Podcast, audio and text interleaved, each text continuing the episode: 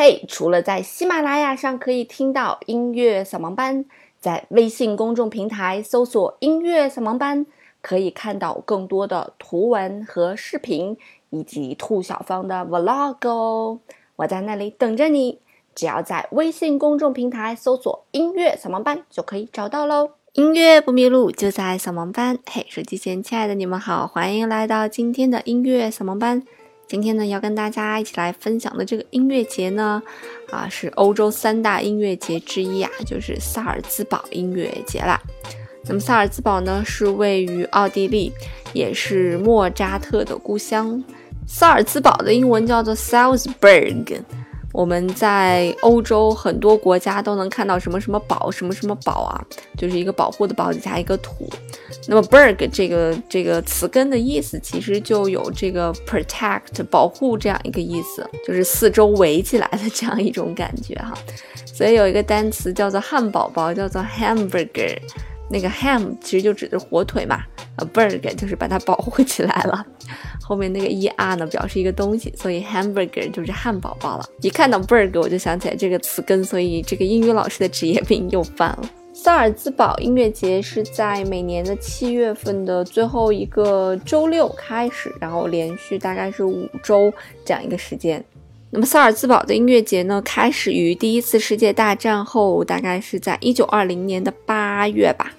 所以明年二零二零年是一百周年，所以估计会有很盛大的盛事，所以大家可以期待一下明年的音乐节哈。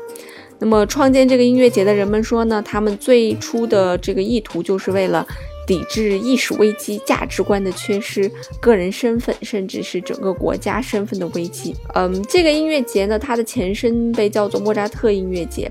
此后呢，有很多很多非常著名的指挥家担任音乐节的指挥，这其中呢就包括我们知道的卡拉扬，他在这个音乐节当中呢担任指挥，曾经长达三十多年。那么在萨尔茨堡的音乐节上呢，会上演霍夫曼斯塔尔的一部伦理剧啊，一部戏剧叫做《每一个人》。那从首届上演这部戏剧之后，从那以后呢，这个东西就变成了这个音乐节上面每年都要上演的一个必演的一个剧目了。每年呢都会在这个萨尔茨堡大教堂的广场演出，呃，平常这个广场是免费的啊，但是在演出的时候呢。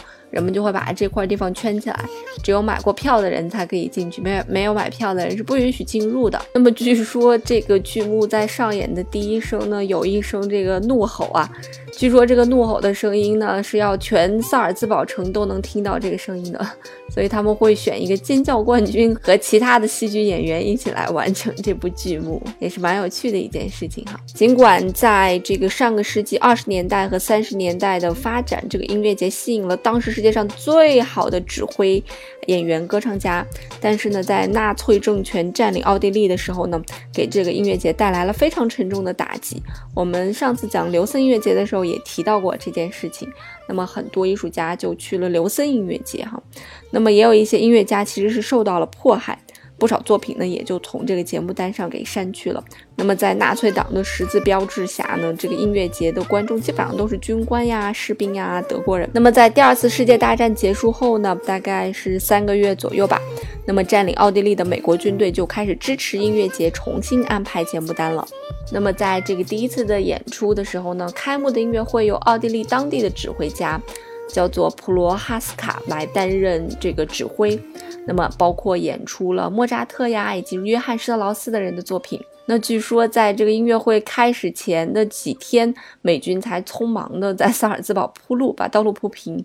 那么在这个开幕的音乐会上，据说有五十位穿着体面但是穿着非常过时的奥地利民众被安排坐在观众席上来充数。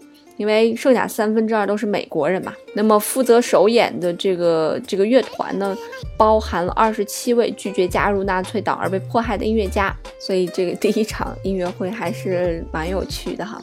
那么如果你要想去萨尔兹堡这个听这个音乐节呢，那么可以直飞慕尼黑或者维也纳，然后从维也纳可以坐各种各样的交通工具到萨尔兹堡，呃，交通工具也很多啊。火车啊，大巴呀都有。我当时从维也纳到萨尔茨堡，好像坐的是火车，我记不太清楚了。但它那个火车的班次有很多，它大巴的班次也有很多。所以能选择的交通方式还是很多的。但是我记得我从萨尔兹堡到布拉格的时候，呃，我的交通方式好像是先坐了一节火车，然后又倒了一次大巴。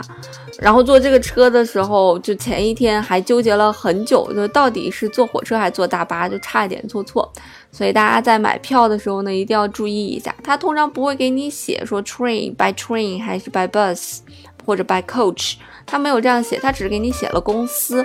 然后你在当地问当地人呢，他也不是很清楚，所以建议直接就去那个 information center，所以就建议直接去 information center 去问就好啦。那么这个音乐节开票时间一般来讲是每年的三月下旬，但是今年呢已经开票了，而且已经有一些票我看 sold out 了，已经卖完了。这个音乐节的上座率非常高，就是每年都可以维持在百分之九十五左右，啊，所以一定一定要提前购票。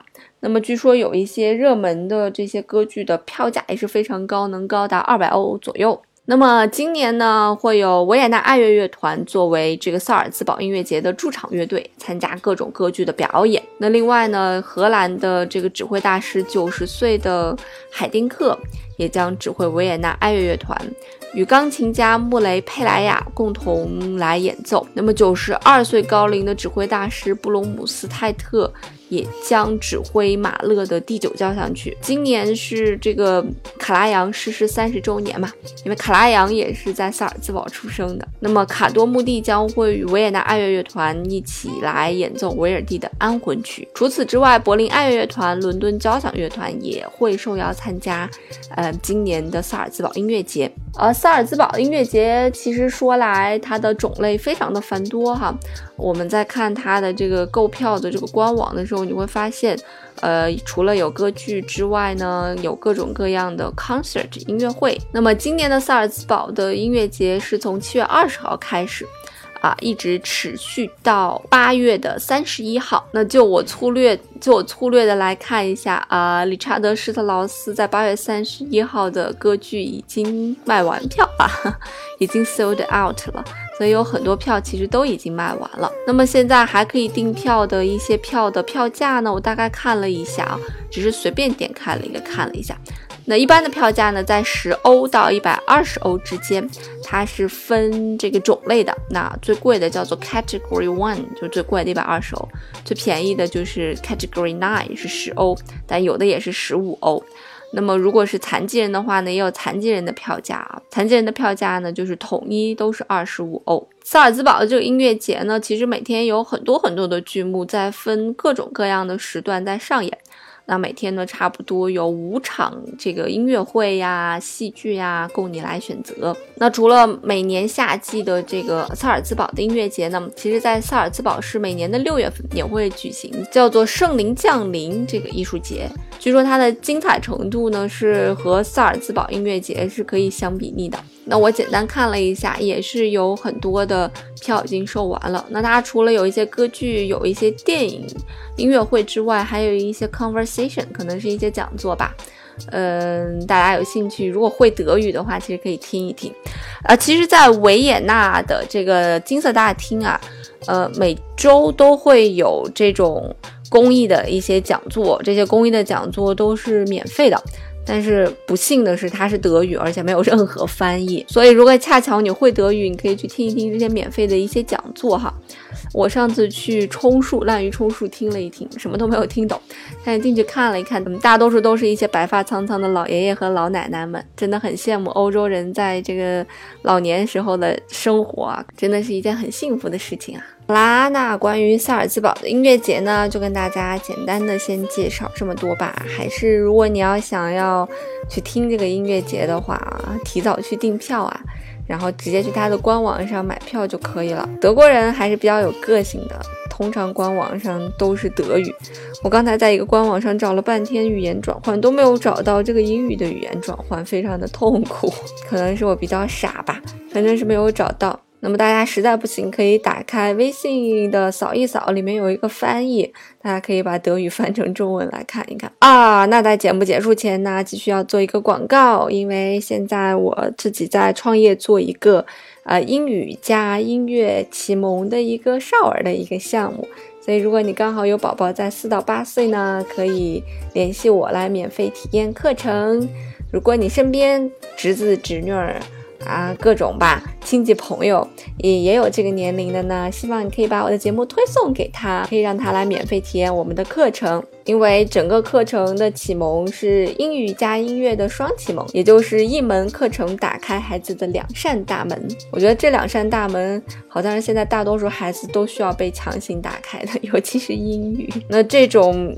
不得不打开的英语的大门和音乐对于孩子素养、节奏感的培养，在他今后的学习乐器的过程当中，哪怕他今后的人生过程当中，给了他一种可以欣赏音乐的一种能力，我觉得还是一件蛮好的事情。好啦，音乐不迷路就在扫盲班。